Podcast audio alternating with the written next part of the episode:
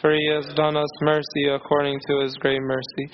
In the name of the Father, the Son, the Holy Spirit, one God. Amen.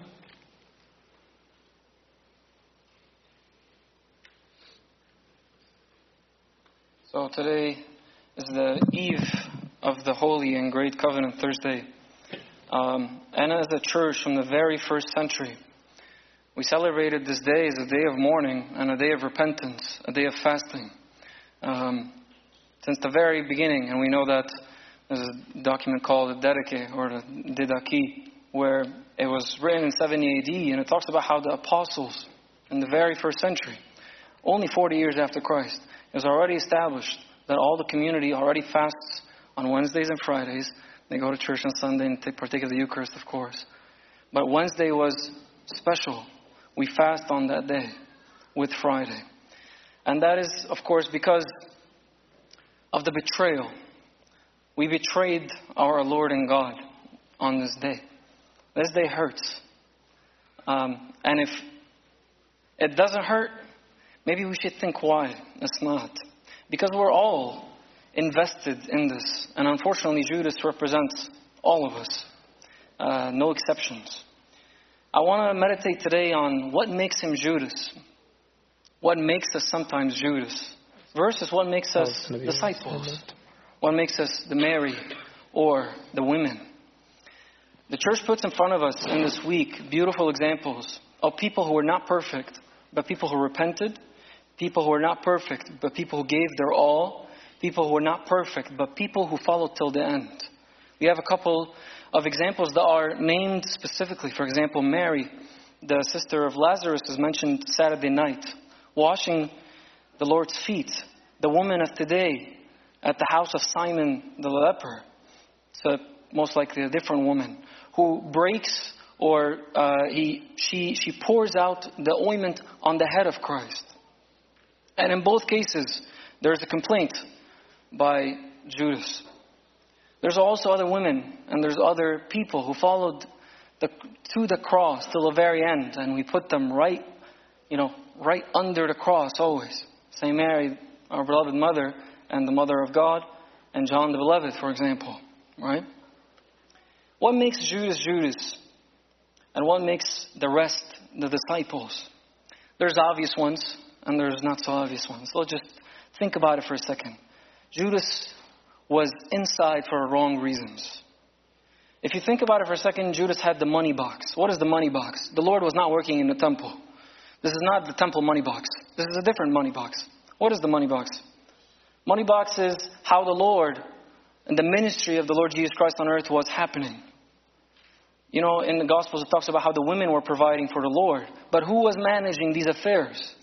Who was taking this money and putting it to good use, giving to the poor when it's needed, giving to somebody who's needed, who's needy whenever they need on the way, etc.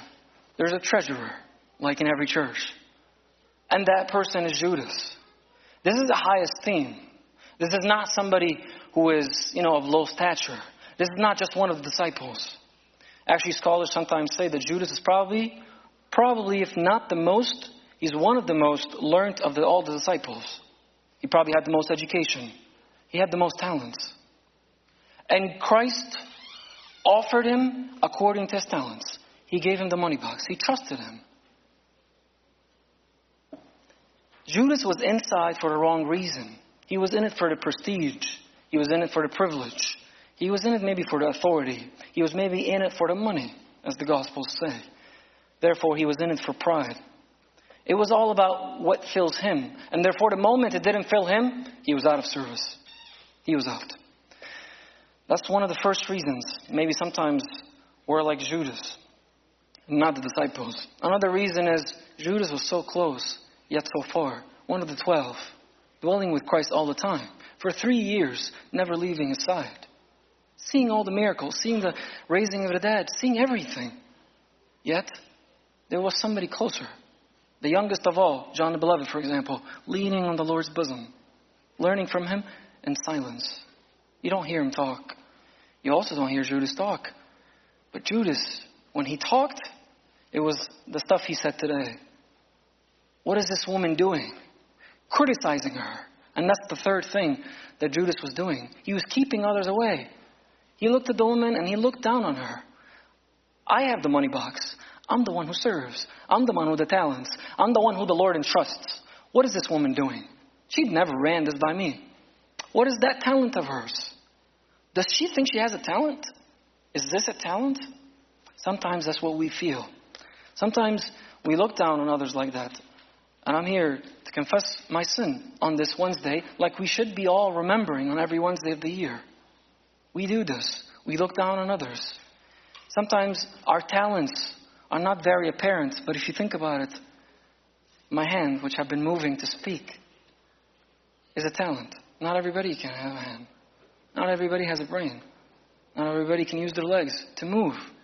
Not everybody can travel, has the means to travel to do mission work, for example. Not everybody is able to speak in Sunday school. Not everybody is able to preach by a simple smile at the door. Some people can't control their muscles.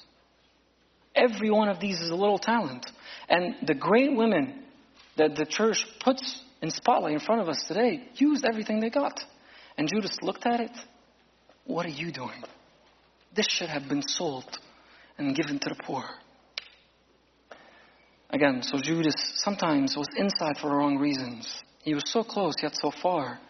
And, and let me meditate on the so close yet so far once more and say, Judas was at the Lord's washing the feet. Actually, in John chapter 13, Judas most likely was among the disciples whom the Lord washed their feet. Because in the same chapter, the Lord tells him, Well, go do what you're about to do after the washing of the feet. After the washing of the feet. He was so close, yet so far. And the third thing we said is, he was keeping others away. Why this waste? He said. As Christ said in Matthew 12, He who is not with me is against me, and he who does not gather with me scatters. Let's focus on our own exams, per se. Let's not look at others. Let's actually glorify others and be happy that they're using everything they got, even if we don't understand the talent they're using. Sometimes we keep others away by, you know, newcomers when they come in, or old comers. Envy, strife, backstabbing, not smiling. Look at somebody's tattoos, looking at somebody's who knows what, nose sharp, or something, and we criticize. And instead of inviting them in, we keep them out. And instead of being a light to the outsiders, we become outsiders. Another thing Judas does, he doesn't understand that there are limited chances. Doesn't think that every chance he gets could be his last. That's a huge difference between him and Peter. I want us to meditate for a second. And let's say Wednesday, every Wednesday of our life is a chance and could be the last chance we repent. Because Thursday could be the day of betrayal. Meaning, Peter betrayed also tomorrow. He's going to betray the Lord tomorrow night. Judas betrays tonight. And he goes to the chief priest and he agrees on the sum of money he's going to deliver the Lord for. The difference is in the gospel according to Matthew chapter 22, when Peter denied the Lord three times, three different times, somebody asked him, Hey, you were with him. And Peter's like, I don't know what you're talking about. I don't know him. Three times. And the gospel according to Matthew tells us after that third time, the rooster crows, and the most terrifying and the most loving moment, and one of the most loving moments in the entire Bible, in the entire gospel, the passage says, And the Lord turned and looked at Peter. And Peter went out and wept bitterly. Peter, when the Lord looked at him, repented. Judas, when he did what he did tonight, tomorrow, he's going to sit there, let the Lord wash his feet, and do nothing. He didn't understand that this is, this is literally his last chance to repent. This is it. But no. His pride kept him from doing that. And he didn't understand his limited chances. Let us again understand this fact. And when the Lord turns and looks at us, And we all have these moments in our lives where we think He's looking. Yeah, He is. Let's not doubt it. And let's change. And let's weep bitterly and look at the Lord and look at His love and find Him. Last is, of course, Judas lost hope in God. Sometimes we don't know where the hope is from. Of course, the, the, the, the apostle talks in his epistles about how we need to have confidence in the Lord's salvation. We are sons and daughters of the King of Kings. He, the Lord is finding ways to keep us inside the kingdom, not finding ways to keep us out. We need to have confidence that He's got us, He will save us. But sometimes, where do we look? Where do I find the hope? And that's why the Lord and the church, in its amazing wisdom, puts the cross in front of our eyes. Where do we find the Lord? Right under the cross. We want to see the Lord? Let's start carrying the cross with Him. And we'll see Him actually carrying most of the load. We'll look at the cross and how big it is and how heavy it is. And then we'll realize, I don't think I'm carrying it alone. Somebody's carrying it with me. It's still heavy. But somebody's carrying it with me. That's what service is about. That's what this woman did today. That's what the Marys did. That's what the disciples did, even if they were not mistake free. Let's all say today on Wednesday, on every Wednesday, I have sinned, O Lord. We have sinned, my God, and betrayed you. Forgive us, heal us, renew us, inject in us your own life, wash us innerly in your own blood, as you say in Revelation. Embrace us in your open arms in the cross. Be patient with us. We are the right, thief, the right hand thief. And if we happen to be Judas at a time, or the left hand thief, Lord, remember our weakness. Teach us. Turn and look at us, Lord. And bring us to repentance so we may understand your never ending and self emptying love. Teach us to have hope in you. Teach us to know that we have limited chances.